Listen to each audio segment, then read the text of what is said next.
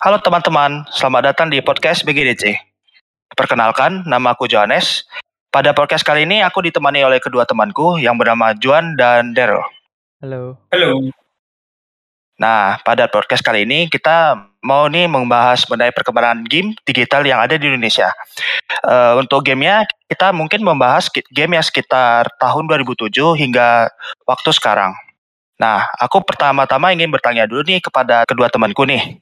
Nah, pas uh, kalian pas tahun 2007 itu sudah main game apa aja sih?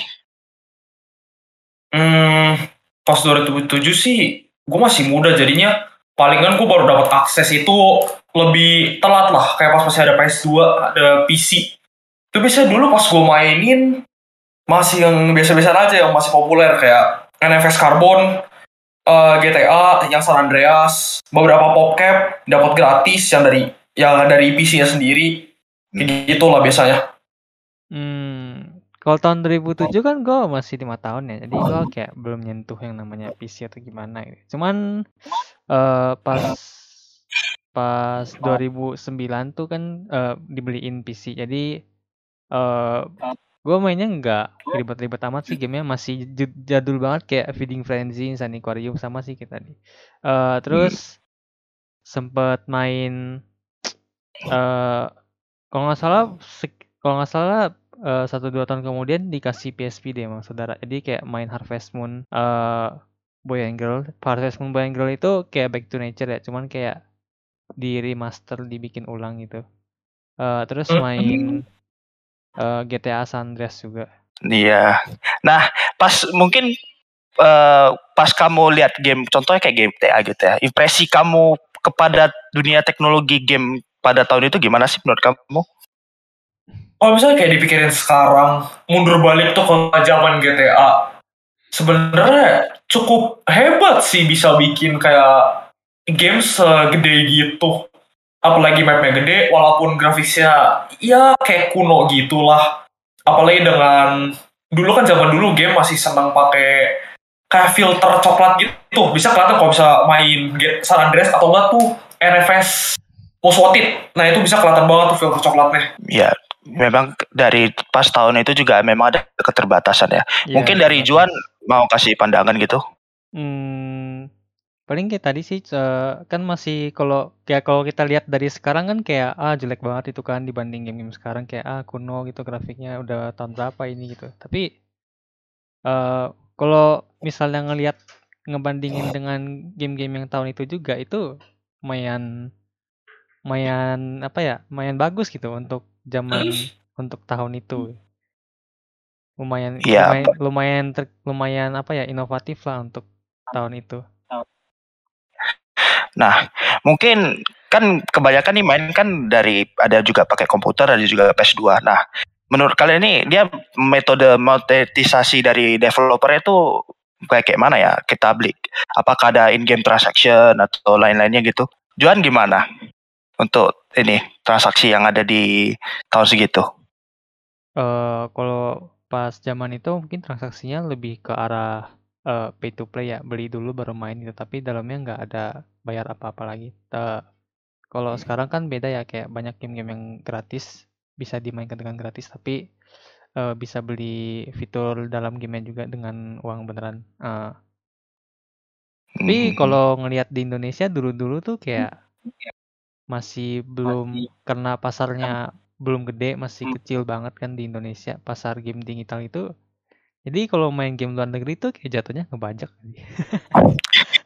Nggak salah, nggak salah. Oh, sudah rahasia umum ya. Uh, gue gue beli, gue main game Feeding Frenzy GTA gitu nggak beli weh. Itu dikasih kayak ini iya. bajakan ini gitu. Iya pas gue beli dan, dan pas itu gua, dan pas itu gue nggak tahu itu game bayar. Pas itu gue nggak tahu itu game bayar. Gue kira tuh emang beneran gratis gitu kan. Pas udah udah ke depannya udah ngerti pasar game pas gue liat lagi, eh, ini bayar. gue dulu main gratis. dulu bajakan ini. Dulu Dulu game kayak gitu enak sih, kopi aja langsung bisa dimainin tidak perlu apa-apa konfirmasi Iya, atau kalau gitu kan. semakin kembali ke dulu di Indonesia semakin banyak semakin apa ya, bajakan tuh masih terkenal lah gitu, masih masih sebuah hal yang umum karena, uh, belum ada lembaga atau perusahaan atau pasar yang stabil gitu, pasar yang ada untuk game digital gitu. Dulu kan kayak di game digital apaan gitu. Taunya taunya keluar itu kan apa nyari pletekan gitu kan atau enggak apa nyari kecebong. Iya iya. Atau kayak main kelereng, main bola. Iya. Ya, ya, ya mungkin ya insight dari tahun segitu mungkin gamenya ya masih dari sisi apa copyrightnya masih kurang. Lalu juga apa untuk transaksinya sih oke ya kita beli game secara keseluruhan gitu. Nah mungkin kita aku bisa lanjut ini aku mau ngajak kalian ke di sekitar tahun 2010 sampai 2016. Itu kalian umur berapa sih tahun segitu? 2010 sampai 2016? 2010 ya basically kurang 8 dua sampai- sih jadi 8 ya 8 sampai 14 lah kira-kira. Iya. 8. Mungkin masih remaja ya mungkin jatuh-jatuhnya. Nah, tahun-tahun segitu kalian game-game legendaris apa yang sudah pernah kalian mainin terutama yang ada di Indonesia ini? Di Eh, iPad tuh itu lu mulai duluan dah. ini, dari gue banyak. ya, gue kan eh, dulu nggak nggak terla nggak punya HP kan. Gue pertama kali punya HP tuh tahun 2015 lah gitu kan. Eh, kalau dulu tuh main game yang di, di luar platform PC itu cuman ngandelin oh eh, dikenalin temen aja gitu oh main nih ya udah gue ikut main gitu kan tapi kalau gue gue nggak punya perangkatnya sendiri gitu untuk HP atau tablet. Cuman kalau gue itu kan zaman zaman yang gue gila main game PC kan. Eh banyak sih game yang gue mainin eh bentar ya gue inget inget dulu. Eh, yang pasti satu tadi PB gue akun gue sampai dihack itu anjir. Oh, gila dah. eh eh, PB, eh, Losaga, Grand Chase, Ya, PB, eh, Audition LS. Ayo Dance itu, Crossfire juga, eh, Counter Strike Online ada, eh, Dragon Nest, mungkin ada yang main Ragnarok gitu kan, atau enggak game-game FB itu itu tuh parah banget dulu terkenal banget kayak Ninja Saga, Dragon City gitu, yang gitu-gitu lah. Ah, gitu. ya. Heeh. Terus pas eh, kalau di Indonesia mulai tuh tahun 2015 kayaknya itu mulai masuk Minecraft mulai terkenal di Indonesia itu sampai rame banget servernya dari yang kecil sampai yang gede itu server Indonesia tuh kayak rame banget pemainnya gitu.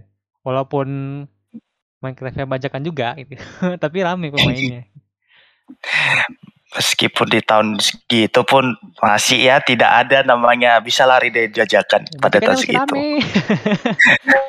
tapi Lalu untuk daerah Eh, untuk mone untuk masalah monetisasi udah mulai transisi sih kayak yang dulu kan kayak nggak nggak bener-bener nggak kenal, bener-bener nggak tahu kalau game itu bisa nggak apa bisa di bisa nyari untung ya. Dulu kan kayak cuma ah bajakan main gratis itu ah dapat senengnya aja. Kalau kalau udah di zaman 2010 sampai 2016 kan udah diseriusin itu.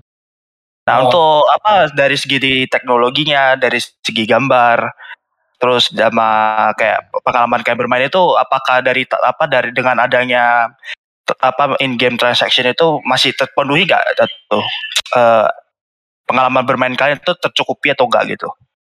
Um, Justru menurut gua karena dia udah mulai monetisasi besar-besaran, dia tuh berani ngasih fitur yang lebih baik gitu, lebih kualitasnya lebih bagus kayak eh kalau misalnya dulu kan masih fiturnya biasa-biasa aja kayak feeding frenzy kan cuman pakai mouse, pakai mouse gitu kan arah-arahin, ntar dia makan makan ikannya sendiri kan. Itu kan kayak eh hampir hampir seluruh gameplaynya kan di situ doang kan kayak cuman pakai mouse itu. Kalau kayak eh ini aku ambil contoh yang paling paling ribet ya gameplaynya tuh Dragon Nest kan. Dia eh tombol skillnya itu dari tombol satu sampai sama dengan eh tapi dia ada dua slot. Jadi kayak kalau 20 mencet yang tombol di bawah escape dia ganti slot kedua. Jadi itu kayak bisa pakai 22 skill bersamaan. Nah itu kan kalau PVP itu kan lawan orang ya. Itu kalau mau menang kan cepet-cepetan ya. Jadi itu kayak eh kalau pemain Dragon Nest tuh harus kayak terbiasa mencet eh 22 11 tombol ini cepet-cepetan gitu kayak pencet-pencet terganti pencet-pencet uh, Ya kar fitur apa gameplaynya tuh udah mulai udah mulai rumit gitu, udah mulai kompleks nggak cuman sekedar arah-arahin mouse doang atau cuman pencet tombol tertentu gitu. Itu udah mulai kayak gerak-gerak WASD gitu kan. Terus pencet tombol skill ke mana-mana gitu sampai sampai apa kameranya puter-puter ke mana. Nah, aduh nih kita mau lanjut. Aku mungkin bisa lanjut. Kita lagi ngomongin game-game yang yang udah kekinian, berarti gamenya sekitar tahun 2016 ke atas.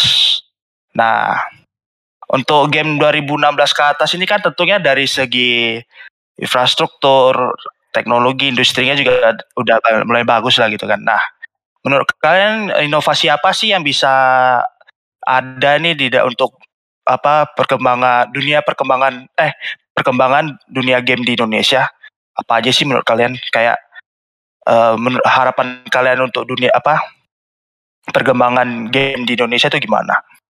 Ya hmm. bisa lebih baik lah ya kayak bersaing sama yang luar. Gitu.